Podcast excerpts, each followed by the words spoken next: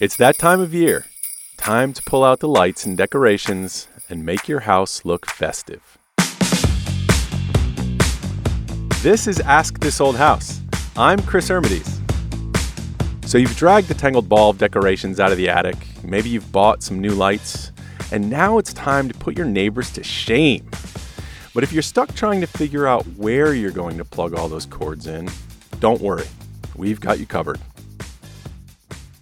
Whitney lives in Reading, Massachusetts. So, Whitney, you're getting in the holiday spirit? Absolutely. Yeah, we just bought a new house about a year ago. Got two little ones at home and anxious to make the house look festive and get ready for the holidays. And what are your decorating plans? So simple, not looking to be any Clark Griswold here. Um, you know, just looking to hang some maybe icicle lights on the edge of the house, maybe some ornamental lights in the trees. Nothing too crazy, but just want to make sure that the house looks special for the good times ahead. All right.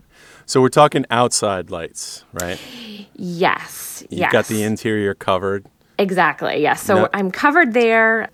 The problem that I've kind of run into is went to the store, went crazy, got all these new lights for the new house. Came home to realize we don't have an outdoor outlet. Our house is about 100 years old, and it wasn't even something that occurred to me. And so, kind of what I'm coming across now is we have all these awesome decorations, and now what? How do we safely put those up? You conjured up the uh, National Lampoon's Vacation Yeah. scene where Chevy Chase has all those plugs plugged into one outlet, and you don't want to repeat that. That's what I'm envisioning is because we do have a screened in port. So I'm like, okay, we can run an extension cord, um, you know, through the windows. But just wondering, especially because of indoor outdoor lights or indoor outdoor plugs, I should say, you know, obviously with the kids around with the extra kind of lens of safety and making sure that we're doing it right. Don't- Don't want to be that neighbor. Why are you even doing it at all? Like, and I, I'm somebody who I totally appreciate my neighbors and I appreciate a well decorated house in the holidays. But Yeah. I am admittedly have not been one to go to the trouble. I prefer to oh, to Oh, appreciate no. everyone else's. Yeah. So what? So tell me about You're your. a me- Scrooge, so I'm so I'm getting advice from a Scrooge here. definitely, All definitely right. not a Scrooge, but yeah. Talk to me about your. Where are you coming from? So I, you know, I'm really seeing the the holidays now through the lens of my kids. Right, you know, they're at this age of, you know, really wonderment and. Uh, I want to make it special for them. And I think just this has been a crazy year, right? I mean, there's just so much going on in the world. And I feel like just the brightness and the sparkle and the magic of holiday lights really you know can brighten the world in a in a small way. And we live on a cul-de-sac and you know it's a just a number of houses. You know i've already seen you know my neighbors are starting to think about that plan about you know putting their decorations up. So you know we want to make sure that we're a warm welcome to the neighborhood if you will I see. So so there's a little bit. So definitely uh, warm-hearted mom perspective. You Yeah. You want to make something special for your kids, and you don't want to be the dark house on the cul-de-sac. There might be a little competition there, Chris. Just uh, very, very friendly, but there might be a little bit of that that in me. Yeah, for sure. All right. Well, that's fair. I can appreciate that. Have you done any other projects in your house since you've been there? We have, we have. The basement must have been redone in the 70s. And I'm talking wood paneling, the drop ceiling. But my husband's number one uh, kind of bucket list dream for the house when we were house hunting was he wanted a bar in the basement. So the number one priority, which is kind of ironic, is we hand built a bar in the basement, which he affectionately calls his speakeasy, which I'm actually talking to from right now. So we have a, you know, we've got the kegerator, we have a, a hand cut bar that we like to belly up to. That's Uh, awesome. You know, with the little kids at home, we don't get out much. So we trek down to the speakeasy and, and have a draft beer. So That sounds like a lot of fun, and and probably I'm guessing you don't want to start there when you begin hanging your lights, though. Yeah, exactly. You can see where our priorities are. We're worried about where are we going to put the bar and how are we going to hang the holiday lights. So, yeah. So maybe bypass the speakeasy before you head outside to hang your lights. so it sounds like you want to run an outlet outside. I think that makes the most sense. Was kind of talking through it of to be honest, it didn't even really occur to me with yard work and everything like that.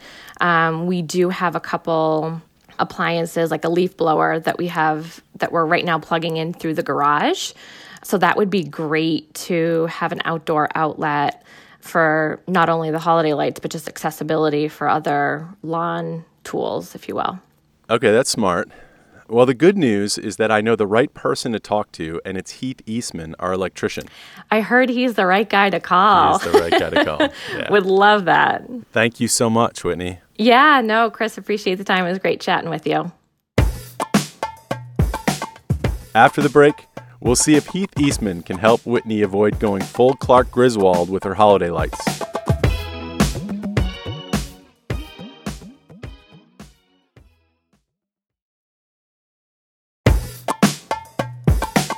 Now, I know Heath Eastman, our electrician at this old house, will know how to get Whitney's outdoor lighting situation hooked up. So let's give him a call.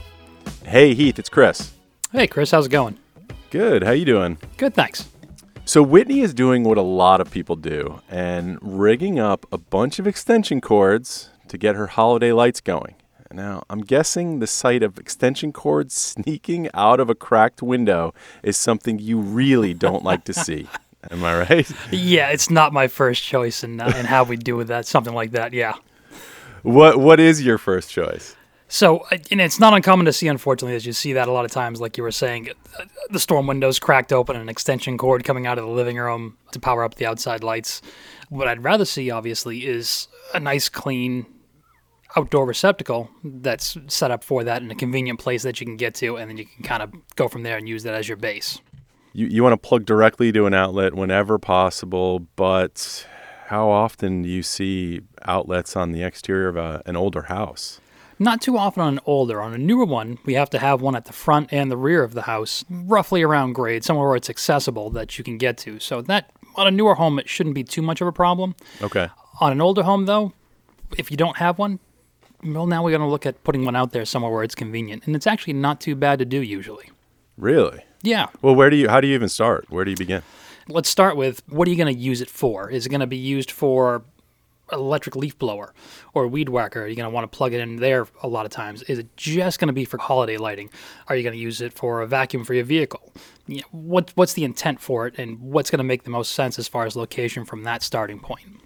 And let's say we want to have a little more multi-use, maybe maybe we're going to string a few more lights than just one strand or do you have the inflatables in your yard? Is that what we're getting at chris? I don't. But um, let's assume that she's going to use it for more than just christmas lights. Sure. So and, and that makes a lot of sense. It's nice to have it convenient for those kind of things. Typically we'd place it near a driveway given the option, the house, the side of the house facing the driveway if we can get there. And then if we have a basement for that house or even a crawl space, we have a really good path typically of getting outside.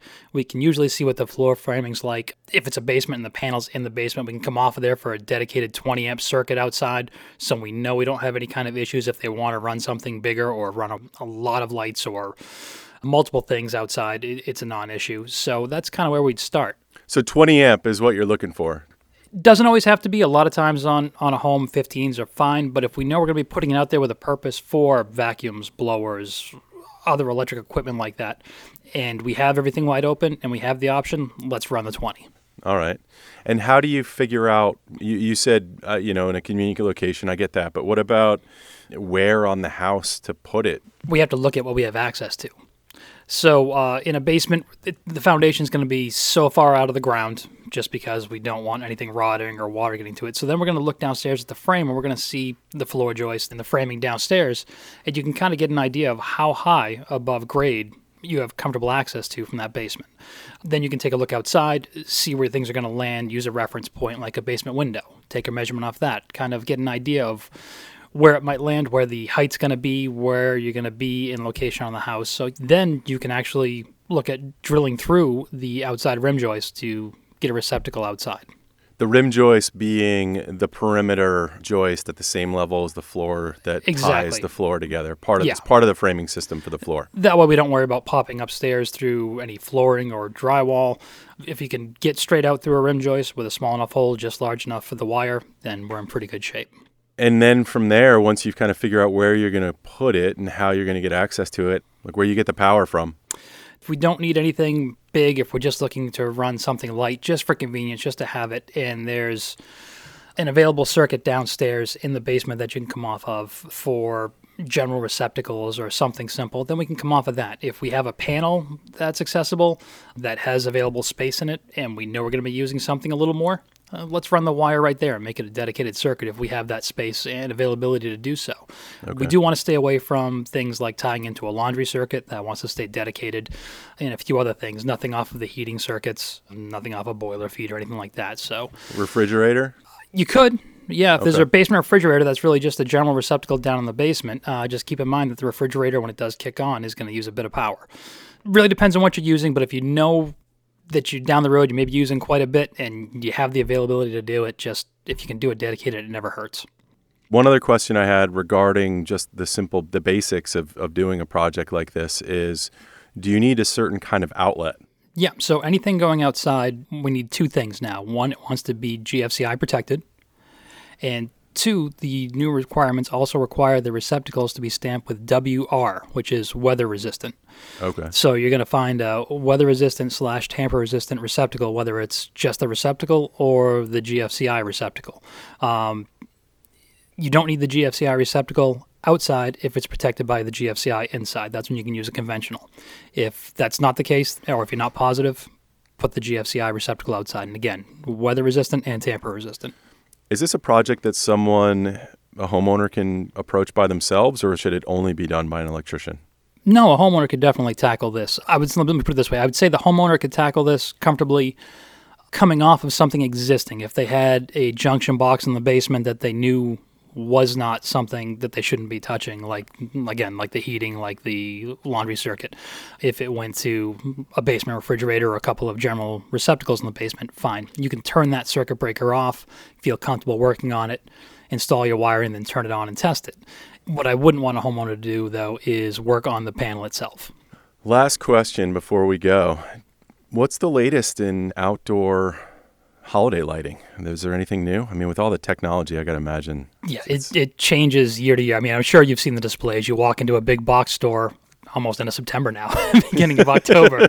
you start to see uh, all the displays up and, and all the huge inflatables and, and every other kind of thing you could think of. The big thing, obviously, is in the past few years, everything's really been a big push to LED, which is great because you can add as much as you want and feel comfortable. There's not much of a load to that stuff. So you can do the string lights around your house and not worry about a lot of power being used and you take it away from the length restrictions. You know, you can add more to it and not worry about having an issue. The other thing we've seen are some of the devices and the lighting have little modules attached to them that make them Wi-Fi enabled. You can of actually of course they do. turn them on off, change colors, set timers, uh, a million things you can do with the phone. The other one is we see a lot of these now, and they're reasonably priced now, are the projectors. So you have projectors that can project images, colors, light the face of the house up with different scenes, 100 different things you can do with them. So those are kind of what we've seen coming out lately. That's cool. All right, that sounds awesome. Maybe I'm gonna have to up my holiday light game a little bit here and uh, and install some this year. And, and send Whitney a picture. Tell her you're not a Scrooge. That's a good plan. Thanks, Heath. All right, thanks.